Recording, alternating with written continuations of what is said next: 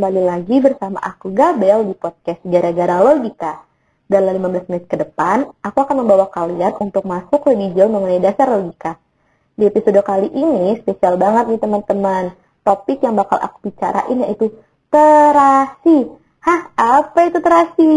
Terasi yaitu term klasifikasi dan definisi. Sebelum mulai ke pembahasan, Jangan lupa siapin alat tulisnya, pensil, pulpen, kertas, atau handphone, atau laptop, atau apa pun lah yang bisa dibuat nyatet. Tapi jangan nyatet pakai pensil alis kakaknya apalagi mamanya ya, nanti kena omel lagi, gawat. Oke deh, nggak usah basa-basi, mari kita mulai pembahasannya. Sebelum masuk ke dalam pembahasan pertama, yaitu term, aku pengen nanya sih, komunikasi dibagi menjadi berapa ya? Berapa hayo? Yup, betul banget. Komunikasi terbagi menjadi dua, yaitu verbal dan non-verbal. Komunikasi non-verbal itu pentransferan informasinya lewat penggunaan bahasa tubuh seperti eye contact, ekspresi wajah, sampai gerakan tubuh. Sedangkan komunikasi verbal itu penggunaan bahasa tubuh untuk mentransfer informasi melalui teks yang tertulis, bicara, atau bahasa isyarat. Nah, sama seperti komunikasi verbal yang butuh kata atau teks untuk mentransfer informasi, logika juga sama. Logika itu berfondasikan kata-kata atau yang disebut term. Term ini sebagai media untuk mentransfer atau mengungkap isi dari pemikiran. Sebenarnya bedanya apa sih term sama kata itu? Sebenarnya beda itu tipis banget. Bedanya yang pertama, dari kata dapat dikembangkan menjadi kalimat hingga paragraf. Kalau term dikembangkan menjadi proposisi dan silogisme. Perbedaan yang kedua, kata sendiri jadi tulang belakang komunikasi verbal, sedangkan term menjadi fondasi dari dasar logika. Term sendiri terbagi menjadi dua, yaitu eksplisit dan implisit. Bedanya di mana? Kalau eksplisit itu terbentuk dari kata-kata itu sendiri, sedangkan implisit terbentuk dari gagasan yang nanti pada tataran membentuk term dan pada tataran lain dibentuk oleh term. Dari sini akan terbentuk sebuah konsep. Konsep yang merupakan sebuah gambaran atau visualisasi yang ada dalam pikiran atau rangkaian terhadap sesuatu. Perwujudan sebuah konsep menjadi fondasi penting bagi logika.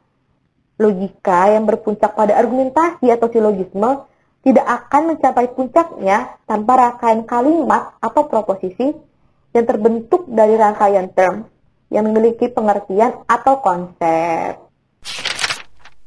Oke, sekarang kita akan masuk lebih dalam lagi tentang term. Kalau tadi udah awalan, sekarang kita makin masuk lebih dalam lagi membahas tentang term.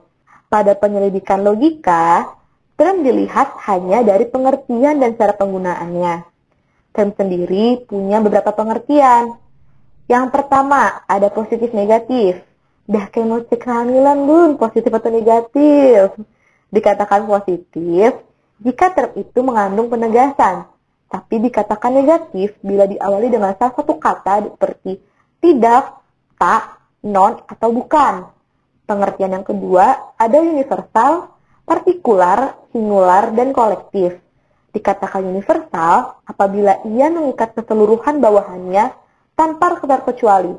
Contohnya kayak manusia, hewan, tumbuhan. Dikatakan partikular bila ia mengikat bawahan yang banyak, tapi tidak mencakup keseluruhan anggota yang diikatnya.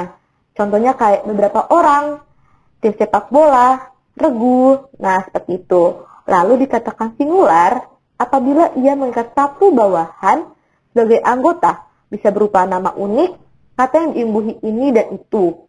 Dan yang terakhir, dikatakan kolektif aktif apabila ia mengikat sejumlah barang yang punya persamaan fungsi yang membentuk suatu kesatuan.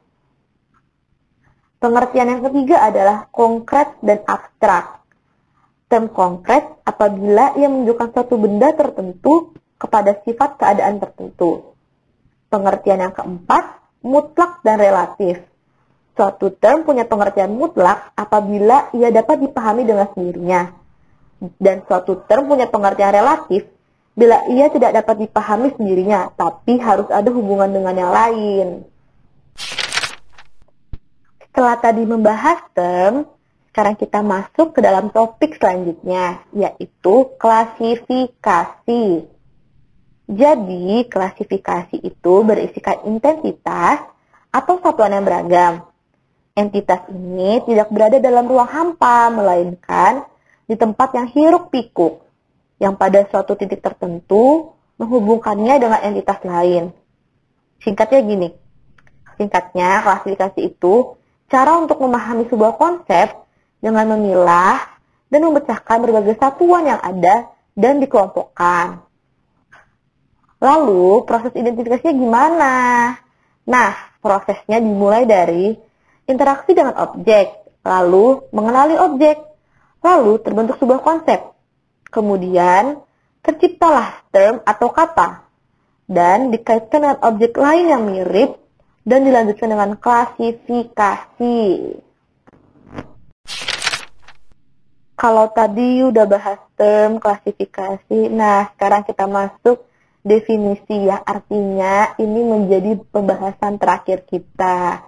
Nggak kerasa banget ya, udah yang terakhir gitu kan.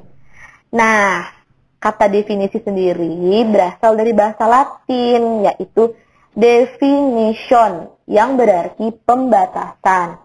Definisi adalah suatu susunan kata yang digunakan untuk menetapkan arti bagi suatu kata atau bagi suatu grup kata. Dilakukan dengan tepat, jelas, dan singkat. Dari definisi akan merujuk pada suatu konsep yang lebih jelas. Definisi dibagi menjadi dua, yaitu definiendum yang berarti kata yang didefinisikan. Dan yang kedua, definiens yang artinya kata yang mendefinisikan. Susah banget gitu kan Latin kayak uh muncrat-muncrat ini mulut gitu.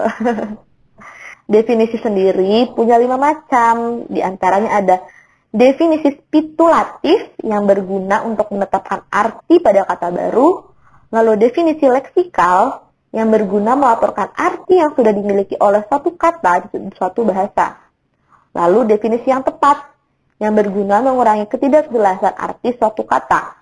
Lalu definisi teoritis yang berguna menetapkan arti bagi kata dengan penggunaan teori. Dan yang terakhir, Definisi persuasif yang berguna dengan maksud mempengaruhi perilaku. Dan ternyata definisi itu sendiri punya hukum, gila nggak tuh? Bukan manusia aja yang punya hukum, bukan negara aja yang punya hukum, tapi kayak definisi juga punya hukum gitu kan.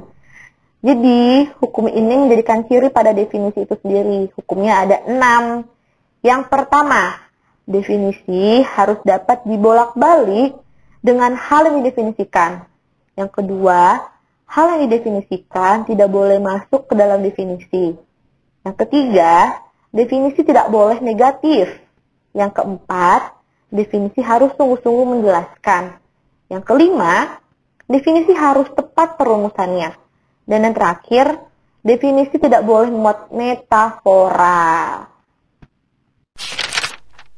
Selesai deh pembahasan kita kali ini. Nggak kerasa ya, udah tiga pembahasan tadi dari term, klasifikasi, sampai definisi. Nggak begitu panjang kan pembahasan kita kali ini. Coba diingat lagi ya teman-teman, apa itu term, klasifikasi, dan definisi. Uh, apa aku review dikit ya? Oke deh, boleh aku review.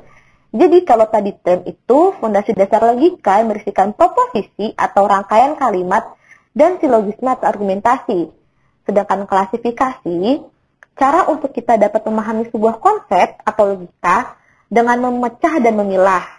Dan definisi itu sendiri merupakan cara kita untuk semakin lebih paham memahami konsep dengan penyebutan ciri yang lebih spesifik. Tujuan tiga hal ini sama-sama untuk membentuk sebuah konsep atau logika. Mungkin segini dulu kali ya podcast episode kita kali ini. Semoga pembahasan tentang terasi kali ini benar-benar bisa nyantol di benak teman-teman dan tentunya menambah wawasan baru. Maaf banget jika selama podcast tadi tuh kayak ada suara gonggongan atau suara hujan gitu kan. Karena sekarang kayak Jogja tuh lagi syahdu banget teman-teman. Pagi, siang, malam hujan terus. Yang penting hati kita tidak ikut hujan juga teman-teman. Oke deh teman-teman, makasih banget udah menyimak podcast kali ini. Podcast kedua aku. Sampai jumpa di lain kesempatan. Aku Gabriela. Check out.